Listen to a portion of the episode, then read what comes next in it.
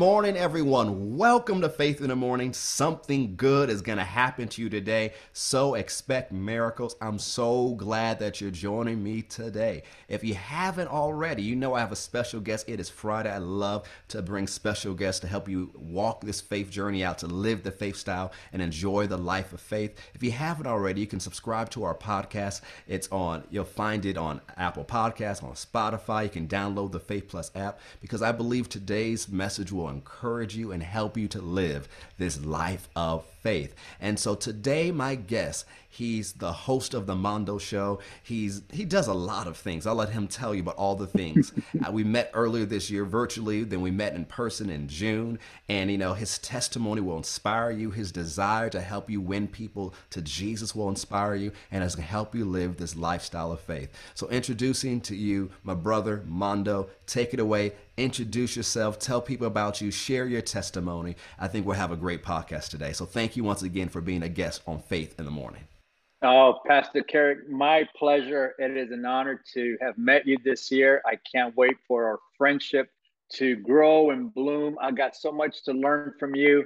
And, you know, one of the biggest treats of my life is that I get to meet people like you, people that have a voice, people that are not only challenging the world, but also giving faith every single day to remind us that we are a gift. And, and, and when you talk about a gift, I think about my life because I'm an ex gang member from the streets of East LA, California.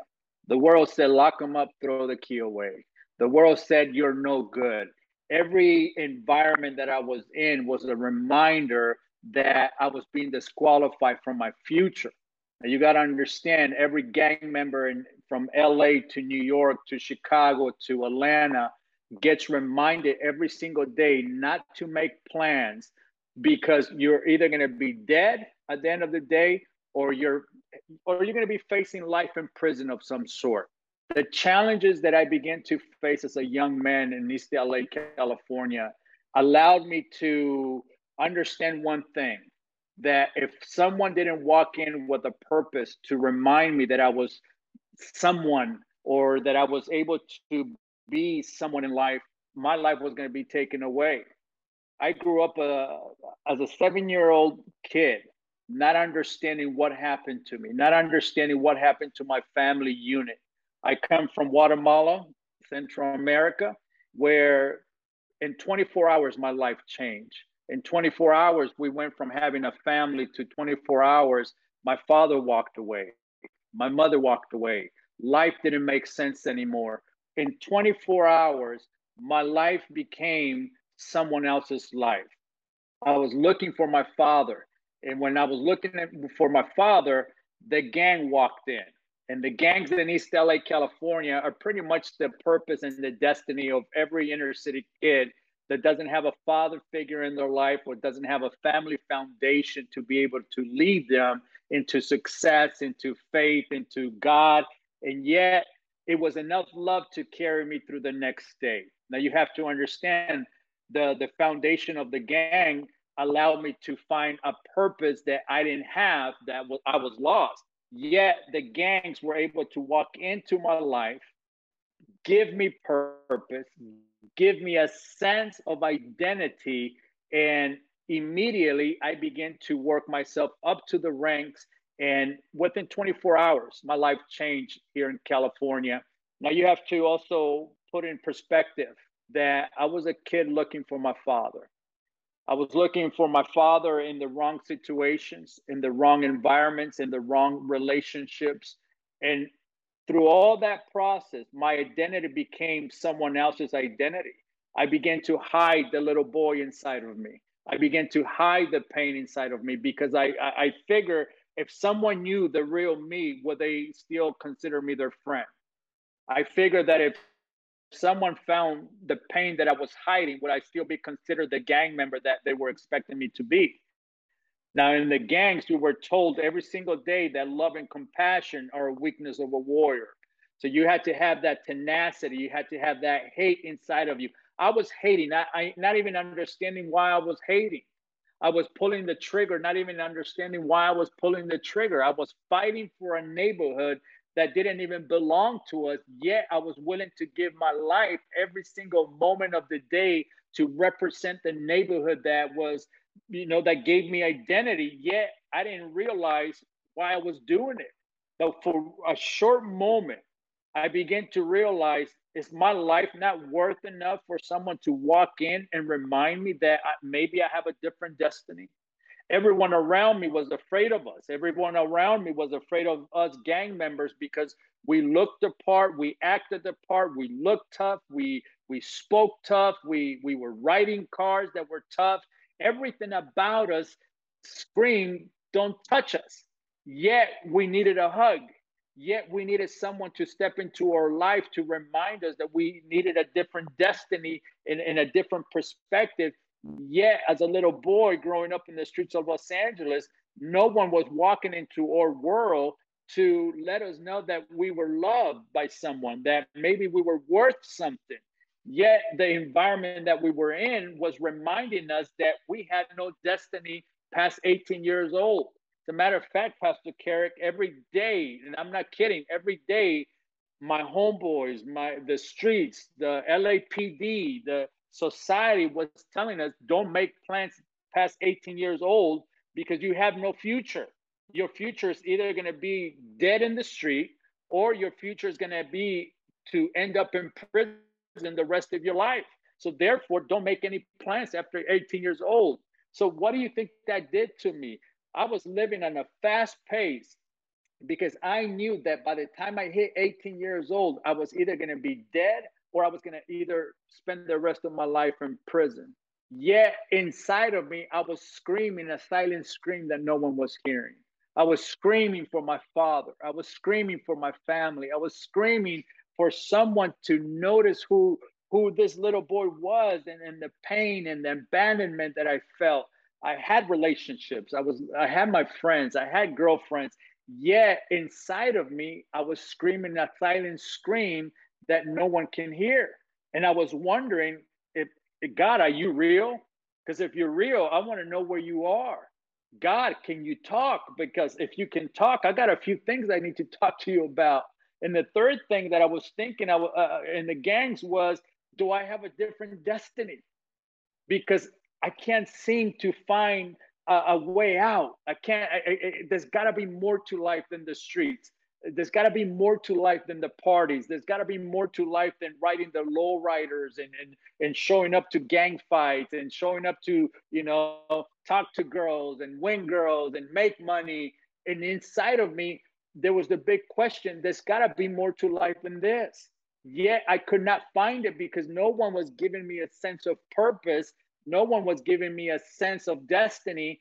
Therefore, I began to find that my destiny might be in prison. Maybe my destiny was to die because if I'm not worth for someone to walk into my life to remind me that I'm loved or that I'm that I that I matter, then you know what? I don't want this anymore. So throughout my whole life in East LA, California, I pursued a career as a gang member, and I would have I wanted to be known as the best gang member that there was in East LA. I wanted to be known as the most ruthless guy. I, I wanted to be known as the as, as, the guy that didn't care about anybody, and that's what I did, Pastor Carrick. I spent my youth not caring about what people thought, not caring about my life, not caring about other people's lives. So when I look at what's happening at Chicago, I see myself in those kids, kids that have no sense of purpose, because you know what happened in the streets, Pastor Carrick? There was no leadership in the streets. Therefore, we were going wild. So when I see Chicago, I, I see kids that have no leadership. All the leaders are in prison. All the leader, leaders are, are dead. Now you got a bunch of wild kids trying to make a name for themselves, yet to find out at the end of the day that their destiny is death. Their destiny is prison. Their destiny is to try to make a name for themselves because no one is willing to walk into the world to remind them that they're worth something. Now you may be asking yourself, well, what changed you? What what happened to you? Because I don't want to glorify my gang days and, and I'm kind of cutting a lot of the, the story short, but one day, this is what this is what the most powerful part of my about my life, about my story, is that one day a young girl walked into my world and told me three of the most powerful statements that changed my life. She walked in and she said, What if God is real? What if prayer works? And what if you have a different destiny? Those three statements changed my life, allowed me to negotiate with the thoughts that were put inside of me by the streets, the thoughts that were ingrained by society, the thoughts that my enemies reminded me of every every single day. This little girl, which is my sister, stepped into the world of, of the gang world, risked her life, risked her reputation, but she knew that God had gave her a message for me. And in order for her to deliver this message, she had to step into my world to allow me to know that there is a God, that He does want to talk to me, and that He does have a different destiny for me. Today, I'm I sit here on my set at the Mondo Show, a program that is being syndicated nationally throughout the United States. I'm co-host of the Jim Bakker Show. I have preached around the world. Uh, listen, 26 years serving God because I believe in the word that my sister came and delivered on a Saturday morning. What if God is real? What if prayer works? And what if you have a different destiny? I fell in love with the, the, the fact that maybe God does want to talk to me. Maybe God does have a different destiny. And when I woke up and I realized that my life had been changed because of a young girl decided to believe that the God that she was serving gave her a message to deliver to this kid in East LA, California, this gang member that his road was death or life in prison. And before I hit those roads, God intervened and sent this young girl that had a lot of faith, had courage, had the strength, had the tenacity, but more than that, had the obedience to walk into my world to remind me that God does have a different destiny for me. Amen. Awesome. So, everyone listening, I want let, let that sink in the power of his testimony, but also the power of the boldness of that young girl who brought a message from God. And there's somebody in your life that you maybe you know them, maybe you don't know them, maybe you're going to run into them at the store or at Starbucks or wherever that they're going to need to hear something as simple as that. Notice how simple those words are, but how powerful and how deep and how profound it is. Sometimes you don't need, you know, five paragraphs to win someone to Jesus or a whole book or a whole thesis. But it's what is the Spirit of God telling you to say to that person? And Mondo, I know because of your testimony and then things that I've learned about you since then is that how big of a part witnessing and personal witnessing, not just witnessing from the pulpit, but believers witnessing in the everyday life is to you. And can you share a little bit about that? Absolutely. You know, Pastor Carrick, one of the biggest things is that we need, my whole heart is we got to win one more for the kingdom of God. We got to, if you wake up with the mindset, one more for the kingdom, one more for the kingdom, you will understand that the passion that we have been called to serve is to win one more because how is it that God had grace and mercy on this kid from East LA, California? How is it that God took you know compassion towards me? And how is it that why I, I need to wake up with the same compassion that that person woke up for me that day? And one of the biggest things for me is that I got to use everything I have to remind myself that we got to win one more for the kingdom of God. One of the tools that I use Pastor Carrick, to be able to continue to witness is the power of language. The power of words is so powerful that it can change and transform lives in seconds.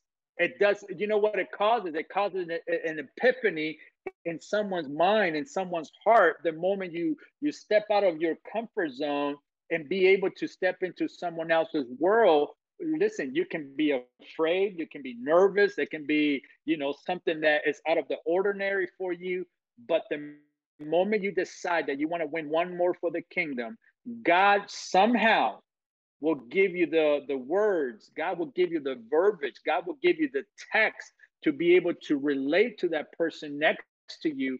And one of the things that i use pastor is being able to use my story use your life. I may not have the resources, I may not have the influence, I may not have the social media footprint that a lot of people may have, but I do have my story. And I use my story everywhere I go. I try to use my story to witness to someone. I'll give you an example. One of the things that happened a few days ago was I was at the gym. And at the gym, you meet a lot of people, and a lot of people, what they do is they put their headphones on and they tune out and they don't want to talk to anybody. That's my me time. That's my time to rebuild. Yet, God's time is all the time. But you have to be willing to listen to the voice of God in your mind, in your heart, that when God gives you a word for somebody, are you going to be obedient and not be embarrassed to be able to deliver that word at that due time and season? It doesn't have to always be perfect. It doesn't always have to be at church. It doesn't always have to have the violins playing. Sometimes it's around people that God uses to be able to use your faith in order to connect with their destiny. Now, this is what happened. I was working out and God said, Talk to him. I, I said, Who? That kid right there in front of you oh God, uh, and I'm yeah, I'm negotiating with God and I said, but but but God, I, am using this me time to rebuild. I've had a long day of taping programs, and I still got to go home and be a father, be a husband. God, I just want I just want to be alone working out. And God said, Your words are connected to His purpose. I took my headphones on and I said, Yes, sir. And all I said was, How are you? And this kid looked at me and said, I'm not doing good. I'm tired. I don't know if I want to continue to live. Everything in my life is falling apart. I don't know what to do. You seem like a guy that's been through some things. What do you think I should do? And I say, the first thing you should do is let's pray. I didn't have to preach a sermon. I didn't have to have my notes with me. I just said a simple thing, which is let's pray. God will speak to you through prayer. And this is what I believe the power of words will always shape behaviors. The power of language will change the, the, the standards of living. The power of words will change the values, the convictions. So I knew that through the power of prayer, convict young man's heart to rethink life again. I don't know if he was going to commit suicide that night or not. But what if my words were connected to his destiny?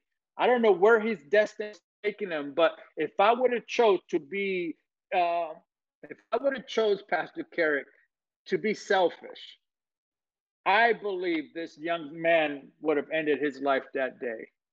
But the obedience connected to your words and the words connected to the power of prayer, I believe that was the key to preventing this kid from committing suicide that night. We talked for about an hour or two about life, gospel. And all I used was the power of my testimony. I'm telling you, this happens to me all the time, and it can happen to you. You just have to be willing to be obedient by just listening. I can tell you another story, and I'll, and I'll be quiet. But I remember going to Lids with my wife. You ever been to Lids? I hardly even wear hats. I, I don't wear hats because they break me out, right?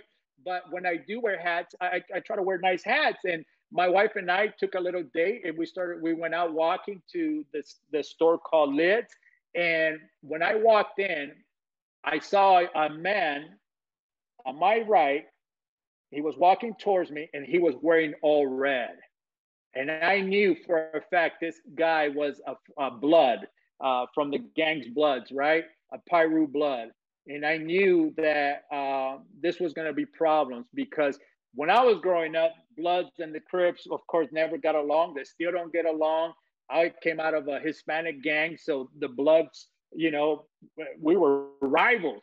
And as soon as this man stepped next to me, he looked at me crazy, like he wanted to fight, right? He wanted to intimidate me. And I was just standing there, and he said, Where you from, Holmes? That means what neighborhood you represent. And something inside of me started boiling, right? Like going back to the hood, man. It's like, ooh, man, when they told me that, I was ready to fight. I was ready to give my life for my neighborhood. And, and I seen this man standing next to me wearing a red hat, red Nike shoes, red shorts. Everything was just screaming Piru blood, and I, I want to fight, right? It was that tension in that room and Lids. And I, I kept looking forward and I said, God, give me words to be able to speak to this man. I seen my wife walk in front of me. And she told the guy, You know, he's a preacher, right? and everything inside of me that was huffing and puffing all of a sudden went. And I said, You know what, God, this is my time to witness. I looked at this man and I said, Hey, I can tell you're not from around here. I said, Where you from? And he looked at me and he said, No, where you from, Holmes? I said, Look, I don't gangbang no more, man. God saved my life 20 some years ago. But I wanted to ask you something. Where are you from? And he said, I'm from Houston, Texas, man. I came here to represent. I'm here working construction and, and I'm here. I just want to let people know I'm from Piru Bloods, man. We got to represent. Man, God gave me a word for this man. God told me in that moment, gave me a, a, a word of prophecy. And I prophesied over his life. And I gave him insights to his life that by the time I finished, Pastor Carrick, this man was in tears. He took his hat off and he said, I have never heard the gospel. He said, I had to come all the way to Branson, Missouri to hear the gospel of Jesus Christ for the first time in my life. And he said, I've never felt what I'm feeling right now. How can I ask God to forgive me? In the middle of the store of lids, where there was at least 30 other people buying hats, the clerk was checking people out. In the middle of all this craziness, I'm leading this man to the Lord in the store lids. This is the power of being able to wake up every morning and say, God, help me find one person to win to the kingdom of heaven. I don't know if you wake up with that sense of urgency, but I know this people are dying every single day. And the chances of them dying without the hope of Jesus Christ is a lot higher than you and I can think. And all I know is this I, there's no way I can let someone go to hell or go into a, a road of destiny without knowing that God loves them. His son Jesus Christ died for them. And sometimes we forget, Pastor Carrick, that people are broken, people are in need, people are screaming a silent scream, and no one can hear them. Why? Because we get intimidated by the suit. Oh, they got their life all together. They look they look successful. They're driving a Lamborghini or they're you know what those, those guys they don't want nothing to do with God. They just you know those gang members they look so intimidating. There's no way I can talk to them. I can't relate to them. They look too tough. They don't look like they want to be bothered.